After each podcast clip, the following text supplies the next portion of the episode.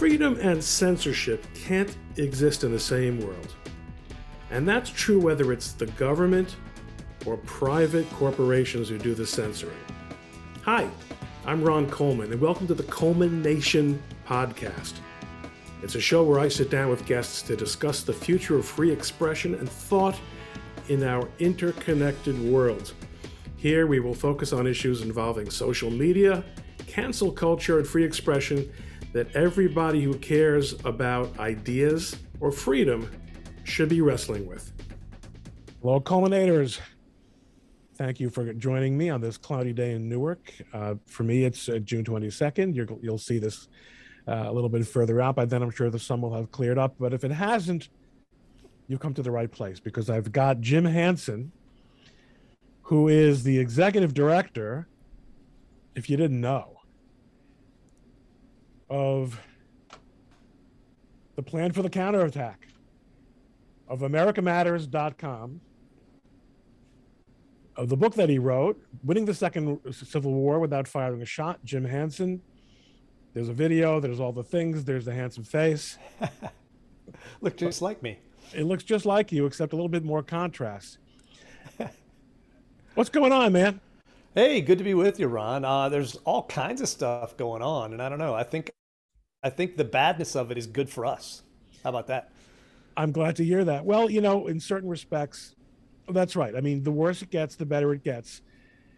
In as long as we're allowed to make it better. One of the yeah, things you and I, I talked about briefly before we what we started recording is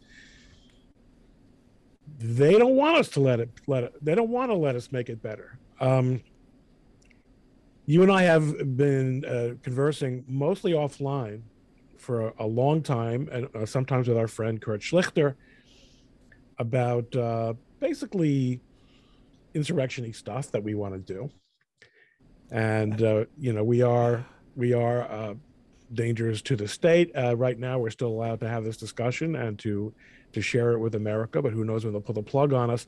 You mentioned something in our little warm up here that you think is the threat du jour. And that doesn't necessarily mean that the old threats have receded, but something that is all the, the all the hottest talk in across the fruited plain and uh, in Washington as well. Red flag laws. What's What's your take on this? Yeah, well, I, I, as I sit on my perch on the ridge overlooking Washington D.C., um, the, the, our own team is deserting us. The rhinos have have caved to the requirement to do something about gun. surprisingly. Yeah, I know. Well, they do it every time. We should we should be used to it. Um, and, and I think, to be honest, first thing I'll say is the gun law that they're talking about, the gun bill they're talking about, is much less egregious than it could have been, and then honestly that I expected. Um, there, there is no assault weapon ban. There's no magazine ban. They didn't change the ownership ages. There's a lot of things they wanted to do, the left did, um, that they didn't.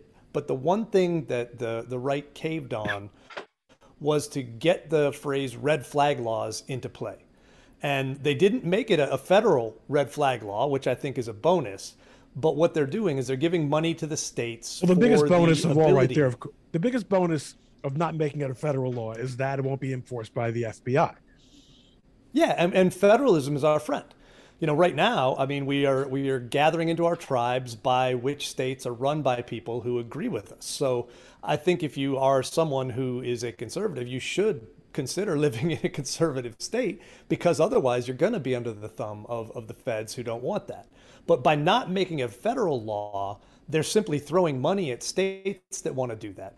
And, and I think that's good. If it was a federal law, the FBI could use it to attack political opponents and, and those who dissent um, in, in, ways because of, of what they say online. I, I make a lot of comments online about how if the government ever gets too tyrannical, I will work to actively overthrow it using my Second Amendment rights. That may, at some point, if the feds got their way, become a reason to grab my guns. And so we, we dodged that bullet to go mix some good metaphors. And, and they only made it, you know, some money for the states. So I think that allows our governors, our Republican governors, um, to not have red flag laws, or if you're Ron DeSantis, to get rid of the one in Florida. So, I mean, I think you'd agree that if you left it up to the you know, the usual suspects, what you just described, that wouldn't be a someday situation. That would be right now. I mean, they're, you know, what they've done with the January 6th business, turning it into the Reichstag fire of the 21st century um, as an excuse to, you know, clamp down on political opposition. Thank God, not quite as violently, but don't ask that of anyone who's been arrested in connection with January 6th. Um, you know, you just basically said, I reserve the right, the God given right, to oppose tyranny by armed force if necessary. That that's insurrection, right? Um, that is a threat of insurrection, I guess, at some level. You know, I mean, that's the that's the really fine line. The founders put the Second Amendment in play specifically because they had just done a violent revolution against a tyrannical government to overthrow it, and they did not want the government to have a monopoly on the ability to commit violence, and consequently, for the people to have, have a right to vote against tyranny if it got to that point um, with their own lives and the weapons they need to do that.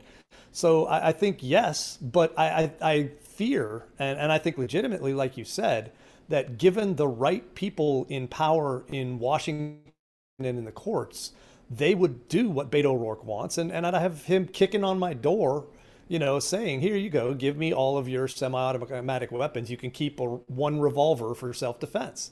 And that's not what the founders wanted, and we won't accept that. So I think this, at some level, we dodged a bullet with this minor victory in the midst of the usual Rhino collapse and defeat. Well, I mean, to be fair, if, if this is the bill that the, came out of the committee, it would seem that there wasn't such a collapse. In other words, you're saying, well, if there were if there had been no collapse at all, there'd be no bill at all. But given that politics is what politics is, and given that the Republic, you know, I, I do think one thing we have to always remember is that um, Republicans re- Republicans are in playing on an even playing field right? right? They aren't. It isn't just our ideas versus their ideas, our personalities versus their personalities. It is essentially every institution in the United States that isn't a PAC or a lobby, and most that are. You know, the academy, law enforcement, most of law enforcement, every federal agency, right now, both houses of Congress, um, the judiciary.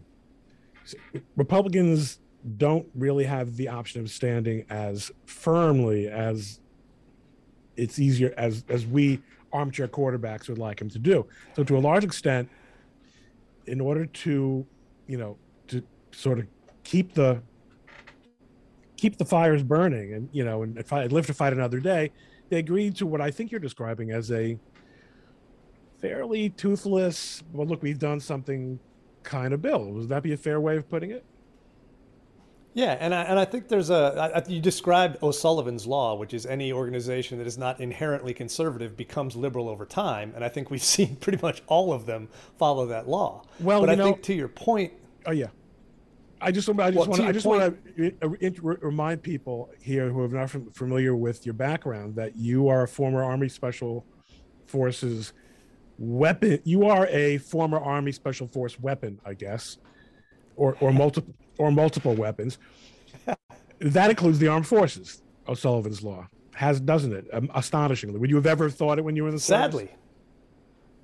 No, no, and up till five or six years ago, I would I would have laughed at anyone who claimed, you know, that we'd be having pronoun days and safe space training um, in the military. It's absurd. But you know, and we can fight back against that. And I understand the anger of people. And, and as you were describing, the idea that we, if we collapse at all, we give away the whole farm. Well, politics is never an all or nothing kind of game. And I think our team needs to go ahead and understand that. We can push back, and, and we should. We should primary the rhinos, We should push back on them and all that. But at some level, you have to understand that politicians will do politics. And when it comes to next election day, We're not going to vote against someone who did something we don't like when they vote with us 80 plus percent of the time. We're going to pull the lever for the guy or gal who is on our side against someone who's an obvious enemy. And I think that's that's where I think the you know the the purists need to go ahead and, and be angry. I don't blame you. I'm angry. Right. But understand what you said is is we're dealing with politics and politicians. They're never going to have the spines we want there's one personality in particular who it's kind of hard to figure out what side he's on on that particular battle. And his name is Donald J. Trump. Some of his endorsements this year for the midterms have been, how shall we put it, hard to understand. Sketchy. What's going on, Jim? What do you think's going on back there? Uh, the same thing that's always been going on. Trump is not, he doesn't have an ideology. He has Trumpism as his guiding force. So he likes people he likes. He likes celebrities. You know, he's got a, a known set of, of personnel related problems that have plagued him, you know, through his whole administration. And I think he saved the country. You know, the three justices he put on the Supreme Court saved us from the possibility of an actual insurrection had Hillary uh, been the one appointing them. So, because I, I think they would be gathering our guns and we would be under a hate speech restriction had she appointed three oh, liberal gosh. Sotomayor's, right? So I will never, I, I you know, I have my, my issues with Trump, but he will go down in history as, as saving the republic. But to your point, he, he absolutely um, has a tendency to go on personality rather than, you know, principles. And I think that has, has shown up in Dr. Oz and some of these other, you know, unpleasant um, places where he's, he's backed the wrong person. And, you know, we, we know that and we'll see how it goes. I think he's going to be primaried. I don't think he has a clear walk to the Republican nomination. You know, obviously Pence and Pompeo want a shot. Ted Cruz probably wants a shot. And I think Ron DeSantis is smartly staying on the sidelines, waiting to see how it plays out. But you know, Trump has has not done himself any favors with some of those decisions. No, I think he hasn't, and uh, I, you know, listen, I, I don't think that's really our topic. We can handicap the Donald Trump, the Donald Trump's political future in a couple of years, uh, although, you know, he, I'm sure he, I'm sure he's already made some decisions that he's just not sharing with us. Um, you mentioned you know, you and I have been talking for a long time about about what the government is doing to suppress dissent, and you, you know, you talk about the red the red flags. Um, we've talked a lot about about tech tech censorship. I had a very in- interesting conversation, which I uh, late last week, which I posted this uh, yesterday as as uh, episode seventy one on the Coleman Nation um, with Ashley Baker from the Committee for Justice, and it was interesting because I I, I don't like getting schooled, uh, but it happens, and it happens not only to the best of us, but at the hands of the best of us. Um, I, Randy Barnett once left me with a black eye, and um, I, I, I think that Adrian Vermeule, uh, frankly, uh, it was a technical knockout on his part. I mean, the, we are talking about some of the smartest people in the world. Ashley is um, it's a very very young person, so that's a little bit harder for me to take. Um, but she is the director of the Committee for Justice and the Allied Antitrust um, group. And I thought I'd have a great conversation with her about why we should be using antitrust law to regulate big tech. And that's something I've heard from in my discussions with guys like Ken Buck and uh, Joe Kent, one guy who's in Congress, one guy who wants to get into Congress. And she hit the brakes so fast on that and said, uh, basically, you really want to turn both the antitrust division and the federal trade commission into two more agencies that are going to be political um, water bearers for for for one party because you know what's the name of your Irishman's law again? O'Sullivan. O'Sullivan. Yeah. She didn't. She didn't quote O'Sullivan's law, but if it's going to be done by the government, then it, that means it's going to be done by the deep state. And if it's going to be done by the deep state, you're not going to like how it comes out. And it definitely gave me some pause. You ever think about it in those terms? It's, I mean, any conservative who is worthy of the name believes that government is rarely ever the answer. And I think it's kind of, it's the tool of last resort. If we've uh, exhausted every other possibility, I'm willing to use government power. I'm willing to use executive power because in a lot of places right now, um, we're beaten so badly that the normal methods no longer have any effect that's going to work. Um, I, I got to say, the, the most recent thing that might have changed my mind about this is Elon Musk putting in an offer for Twitter. If he buys Twitter, the game changes. And he picked a fight that I think we need to have in public. And, and the left bit, he said, I'm for free speech. They said, we're for the thought police. And I'm like, yes, you know, even more than the fact that, that it would be nice for our ideas to have a place, you know, to compete somewhat fairly. It's more important to frame the issue as the idea of free speech short of incitement to violence per Brandenburg and the thought police trying to make sure nobody's feelings get hurt, which is a lost cause. I want to have that argument. And I think Elon Musk has done more to help us in non governmental ways, which is the, the preferred technique, um, than anyone else. I wish we had more billionaires like him. And I wish that you were one of them, Jim. oh, the world would be in for it if I had that kind of money. I call well, it know, FU money. yeah, well, because you don't even, have to care what anyone thinks even the interest on that kind of money for right. a couple of months, for a couple of days. Um, there's no question that Elon Musk has already, in my view, has already changed the game, and it looks like he's actually getting closer to really closing that deal. It is weird, isn't it? How the the Twitter people keep switching on and off the shadow banning and the algorithm games again. I just yeah, I, I, I, see it on almost a, a, weekly basis. I can I can because I follow my stats because we've done a lot of work on this. You know, we helped oh, expose right, the original shadow bans. You know, and the quality filter we helped kill that. Um, by take a step back. Tell me when you say is we. You don't mean we the royal we. Tell, tell me who you're talking. Tell me what. Tell me uh, and security studies group. About. Yeah, Security Studies Group did a, a look when the when Twitter put out what they called the quality filter and we did some digging behind the scenes with some pretty powerful tools. And and this was when they banned some Republican, um, or they put a quality filter on some Republican candidates and Congress people's accounts, but not on their Democrat opponents. So there was a legitimate reason this was a a public concern, not a private concern. And and what they did is they simply created a quality filter that allowed the left to use a heckler's veto. And once you've got a certain number of strikes against your account and complaints against your account, they they downgraded your reach. And it was an official thing, and they were dumb enough to announce it. Was the problem? They they let us know it was happening instead of letting us wonder. And so we gave Congress some of the ammo about how that was going on, and told them what questions to ask.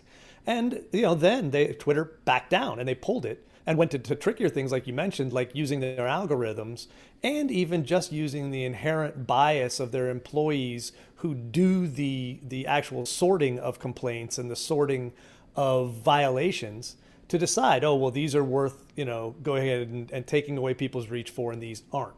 So it's uh, it's been a long fight, but I think by scaring them uh, into wondering whether he's going to be their new boss, he's he's Elon has changed the game and I think if this closes and the board voted unanimously for it, um, then he can go in and tell them that's no longer a policy I will allow. And I will be as happy as anyone could be because our ideas win if people can see them. I mean, that really is something that you see. I mean, that's the difference between a, a system that is confident in its, you know, in, in its ideological foundations and in its first principles, and one that isn't but I don't think either you or I, anyone listening, needs to you know needs to be reminded of that. That's you know it's obvious to to reasonable people.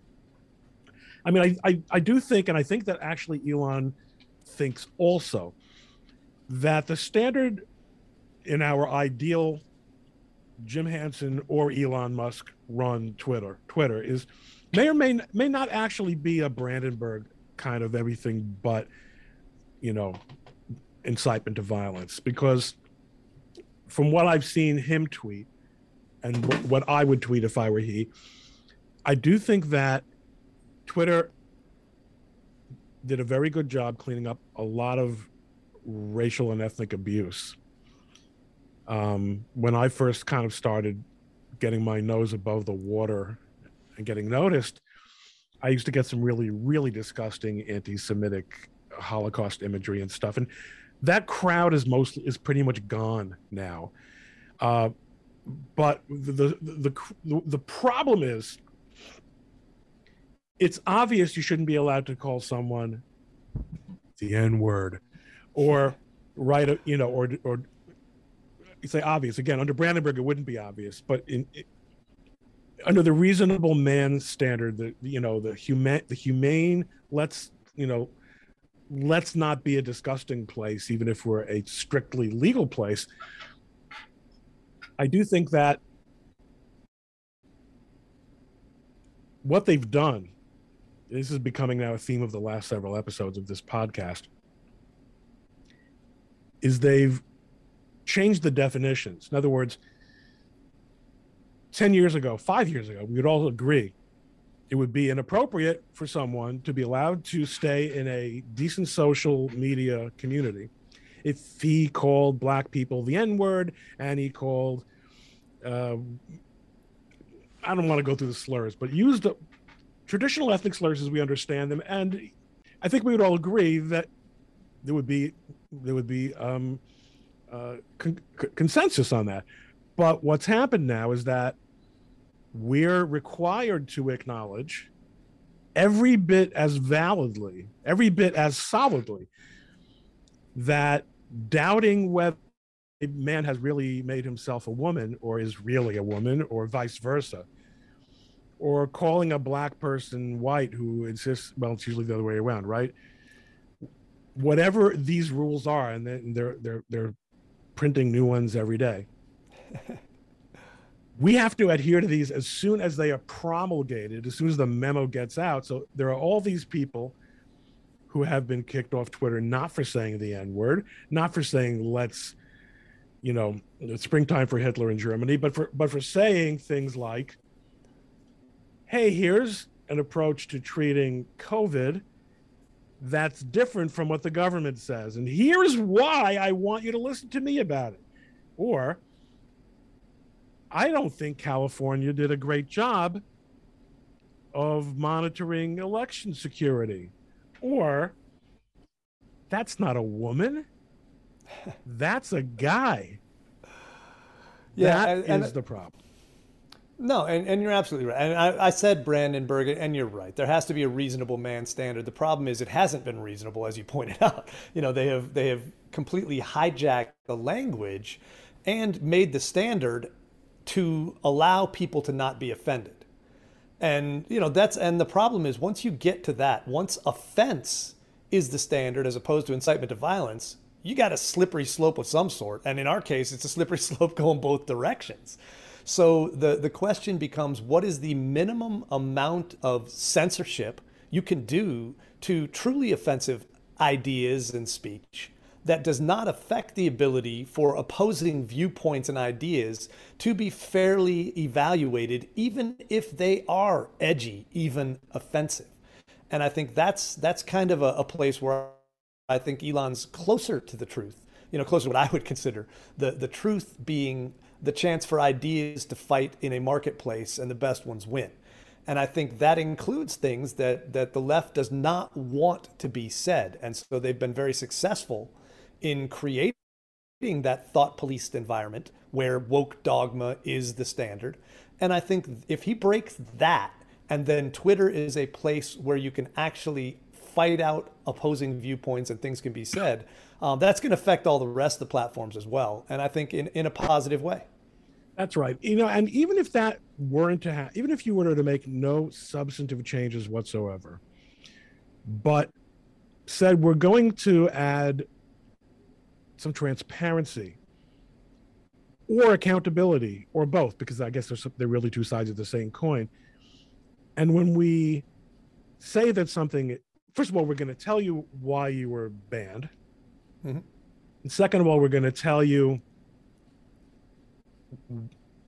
what our you know what standards we applied and and we're going to apply them consistently.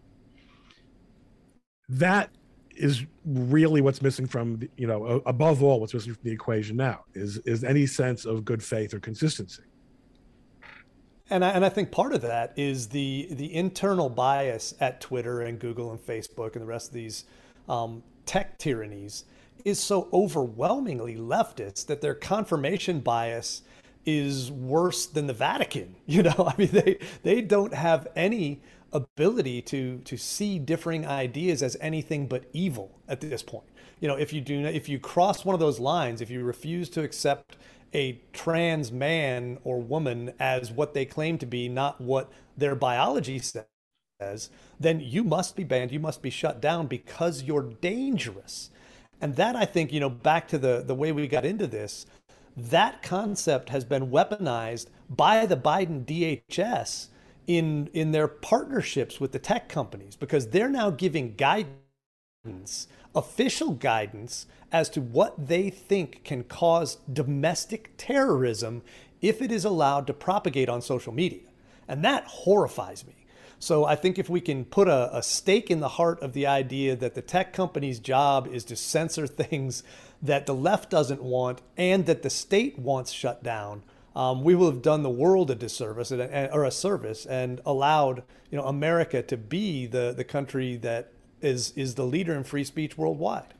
Well, you know that it is really important, and you know, let's go back to first principles of being a conservative. Why? I mean, it's not as if everyone, again, everyone who listens to this doesn't have an idea, but I, would like to, if I can, get your idea of why why the hell do we need to depend on Twitter to do this for us? That you know, uh, Elon Musk comes along, who knows what he's really going to do? Why don't, why isn't it good enough to just uh, you, you know uh, go to an alternative uh, platform, get our, get our views, uh, you know, um, expressed somewhere else?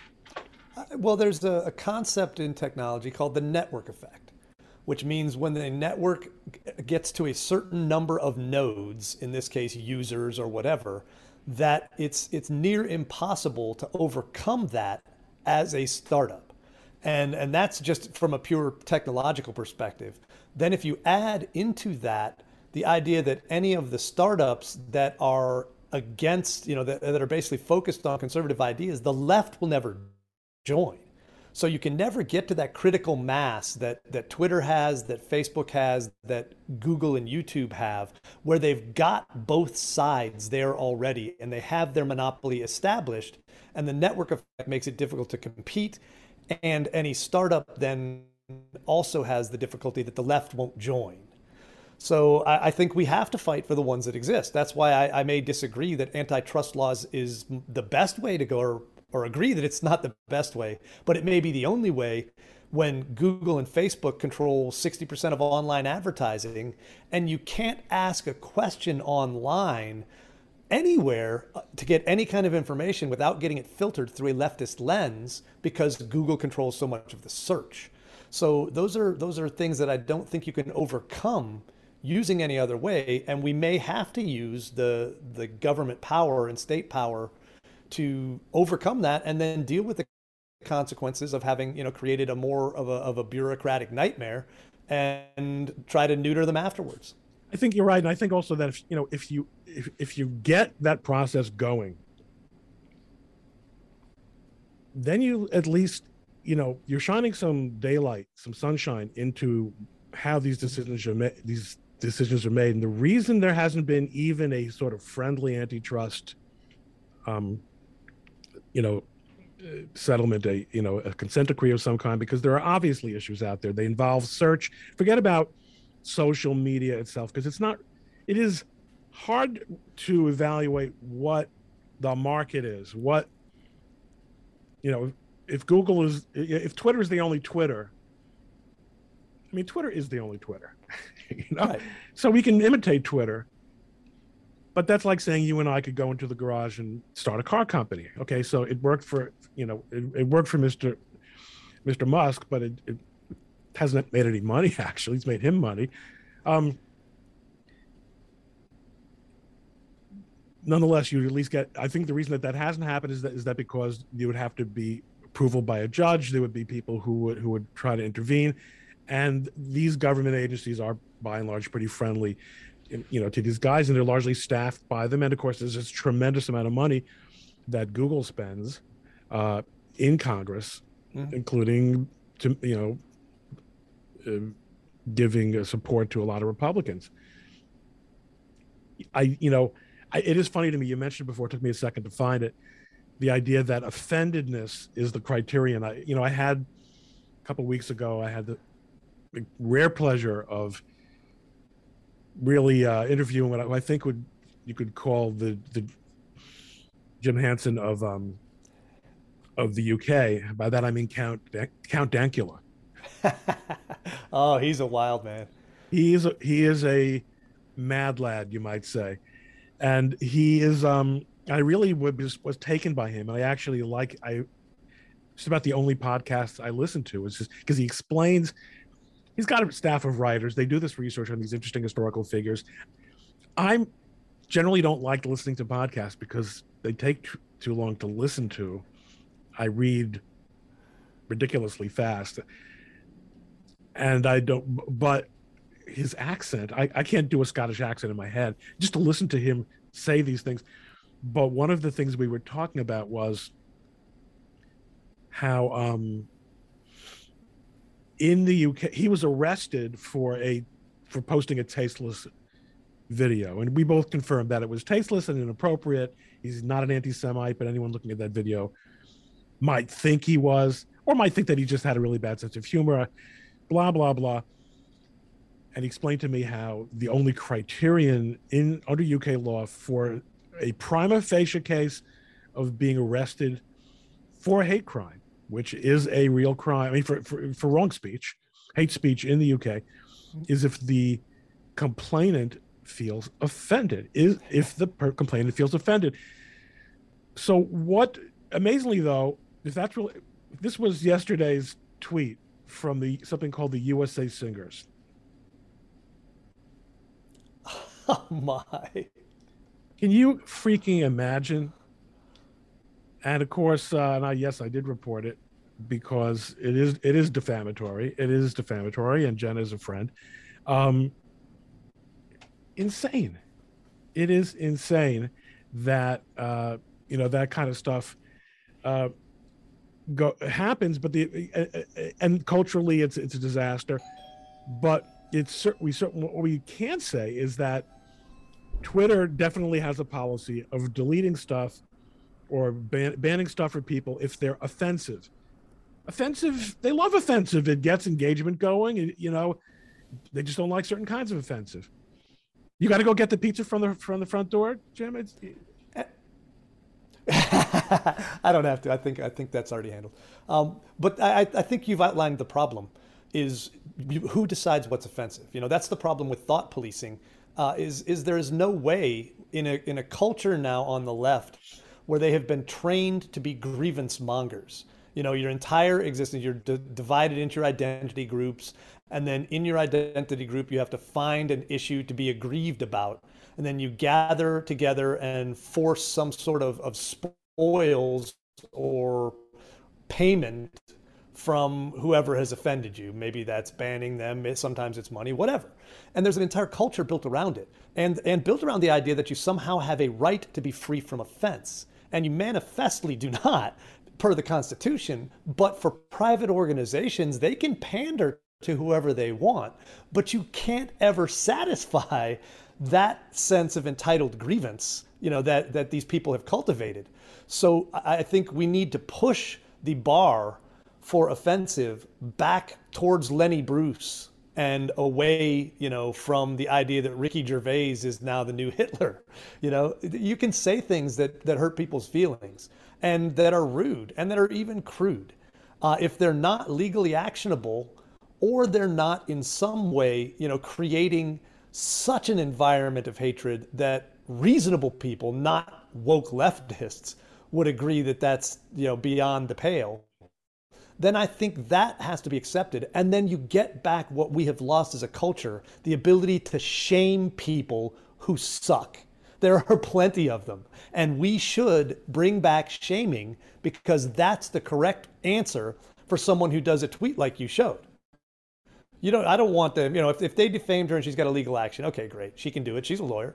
Um, but really, what should happen is everybody who knows and can see to the USA singers who did that should tell them how crude, rude, and socially unacceptable that was and how we will not deal with you, you know, shun you or, or do that, rather than having the institution or the platform be in the position of refereeing beefs between perpetually aggrieved leftists and edgy, you know, rightists. I, I uh, think that's, that's but culturally no speaking, how, how does that happen? You know, how, how does that? I mean, it's not. It, I don't know whether uh, Twitter made everyone uh, nastier or everyone was nasty and Twitter's allowing them to show it. But can that genie ever go back in the bottle? What has to happen? Um, at well, at some level, so what? You know, I mean, okay. I uh, people call me names. I, I'm sure you're well aware. They call you names. They call me every name and every insult in the world. And the correct answer to that is who cares? Now that's difficult. And then there are, you know, sustained campaigns where someone no, big no, no, but who on cares, the left will. Who cares? We care, right? Because you're talking about getting us back to a place where shame exists, where accountability for un, for, for antisocial expressions of hatred and all the things has some some consequences Okay, no, and that's fair. I think maybe I explained that poorly. I'm saying if someone reminds me that I'm bald or that I'm old or that I'm white, which happens all the time, or old bald white guy happens quite a bit, um, that needs to be ignored. But when you get down to to truly offensive, rude, crude things, I think the element of shame is a better answer to that than any sort of institutional action. But I, I want on the part of all the people who are, are willing to feel offended, why don't we ratchet up our personal body armor a notch or two and go ahead and not care about more of that stuff and save it for the, the truly ridiculous things and the truly absurd and the truly mean and, and cruel and offensive things as opposed to you know what we've gotten at this point which is oh my god you know you called me a name you must be killed and I think if we push the bar back towards uh, the right to offend away from the right to be free from offense, that's the correct direction. And then we can at least take it from there. Okay, so finishing off here, you think that's something we should do? You don't seem to have necessarily a better idea of how to do it than I do, besides just girding our loins, fighting the good fight, not giving in where we don't have to give in. Is there anything you think from a civic or organizational or organizing point of view that we could do to move things in that direction?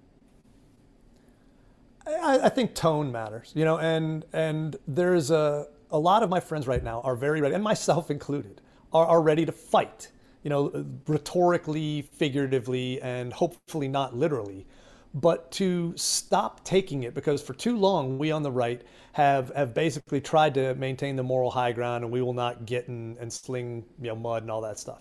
And, and i think what happened is as we've done that we've probably gone too far. And and i don't think we're done yet. You know I, will be i'll be honest. I, I don't think we have managed to fight hard enough yet to show that we're willing to do anything.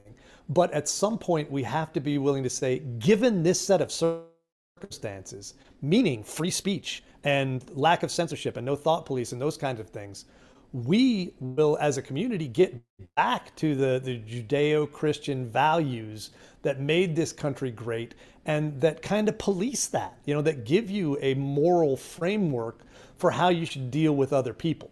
But as long as those other people are still, as they are now, trying to shut us up by abusing state power, Uh, I don't think we can get there. So I think we're probably a, a generation away from that. But I think it's okay to start saying that should be the end goal. And how can we, in the meantime, create a free speech safe space that will allow us then to stop being such jerks to each other? Jim, thank you very much. Great having Always you on and and and talking and uh, poking your poking your shiny pate to see what's under there. I'm offended. Coming from me especially. okay, I'll see you uh, see see you at the races and we'll talk again soon. Thank you. Hey, thank you for listening to the Coleman Nation podcast. Don't forget to subscribe on Apple Podcasts or your favorite podcast app. If you like the show, please rate it five stars and leave a review. For more information, please visit the show's website at coleman-nation.com. That's coleman-nation.com. Or you can visit my blog at likelihoodofconfusion.com. Join us next time on the Coleman Nation podcast and have a great day.